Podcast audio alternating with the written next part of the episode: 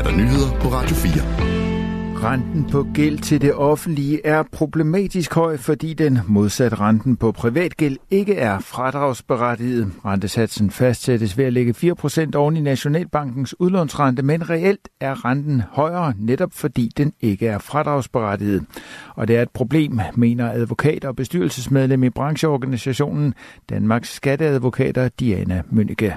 Det, der er udfordringen i, i den her sammenhæng, det er jo i kraft af, at den ikke er fradragsberettiget. Så er der jo en reelt højere rente ved at have gæld til det offentlige. For hvis vi så står i, i den situation, hvor der bliver tilskrevet en større rente, end, end det man rent faktisk har mulighed for at afdrage med, så ser man jo kun en, en gæld, der, der vokser.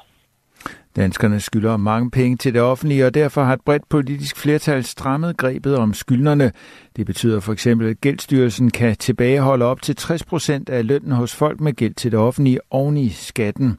Men siden reglerne trådte i kraft i oktober, er de blevet kritiseret for at stramme grebet lige lovligt meget og efterlade folk med gæld til det offentlige i en håbløs økonomisk situation. Diana Mønneke er en af dem, der mener, at de nye regler for inddrivelse af gæld til det offentlige er for stramme den stramning, der kom der, der var man jo blandt andet også inde og kigge på og så sige, at mindre bemidlede borgere, som uforvandret er kommet i, øh, hvad hedder det, og fået gæld til det offentlige, at der står man rent faktisk i nogle situationer, hvor det bliver håbløst for borgerne at betale deres gæld. Og dermed der opgiver man, i stedet for, og hvad hedder det, for dem, der har en intention om at betale, øh, at de også rent faktisk kan fortsætte med at betale, og så stadigvæk have luft i sin økonomi til også at kunne leve. Endnu en amerikansk delstat har tilsluttet sig ønsket om at simpelthen ikke lade ekspræsident Donald Trump stille op til det amerikanske præsidentvalg på grund af, at man mener, at han har forsøgt at omstøde resultatet af det seneste valg. Det er i delstaten Illinois, der blandt andet huser millionbyen, millionbyen Chicago, hvor en dommer har konkluderet, at Trump har gjort sig skyldig i opstand mod det amerikanske demokrati og derfor ikke er valgbar. Derfor har dommeren beordret delstatens valgkommission til at fjerne Trumps navn fra stemmesedlen til primærvalget den 19. marts.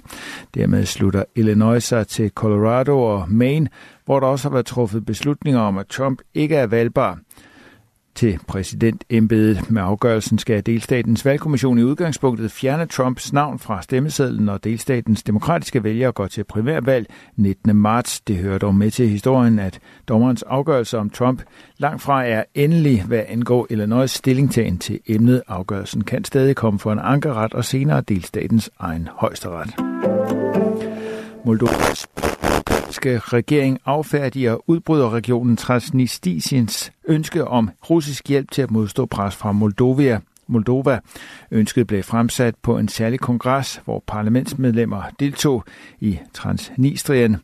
Regeringen beskriver kongressen som en propagandabegivenhed beregnet til at skabe overskrifter. Regionen, der længe er blevet set som et muligt brandpunkt i forholdet mellem Rusland og Europa, holdt en kongres for fuldmægtige på alle niveauer, efter at Moldova har stillet krav til, at firmaer fra Transnistrien behandler importtold.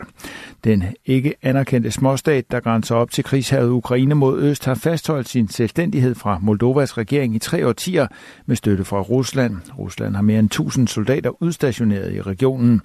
Moldovas præsident Maja Sandu, der er i Albanien på et topmøde mellem sydøsteuropæiske lande, siger, at Moldova fortsat er indstillet på en fredelig løsning på konflikten. Ifølge Moderaterne må en CO2-afgift på landbruget godt koste arbejdspladser i sektoren, det siger gruppeformand og klimaordfører Henrik Fransen til børsen. Vi er klart villige til at acceptere et tab af arbejdspladser direkte i landbruget, som det her vil medføre, siger han til avisen. I sidste uge kunne en ekspertgruppe med økonomiprofessor og tidligere overvismand Michael Svare i spidsen præsentere tre modeller for, hvordan landbrugets udledninger af drivhusgasser kan nedbringes med en afgift. Eksperterne præsenterede modeller med et niveau på henholdsvis 750 kroner per per ton CO2, 375 kroner og 125 kroner per ton CO2. Afgiften skal nedbringe landbrugets udledninger af drivhusgasser. Det vil også medføre færre arbejdspladser i landbruget. En række benzinstander i New Zealand er stoppet med at virke på grund af en fejl med betalingen, som er opstået, fordi det er skudår. Allied Fuel, Gull, Set Energy og BP har alle bekræftet, at nogle af deres benzinstander med selvbetjening i landet ikke virker på grund af problemer med betalingssystemet. John Scott, der er topchef i Invenco Group, der står for betalingstjenesten, siger, at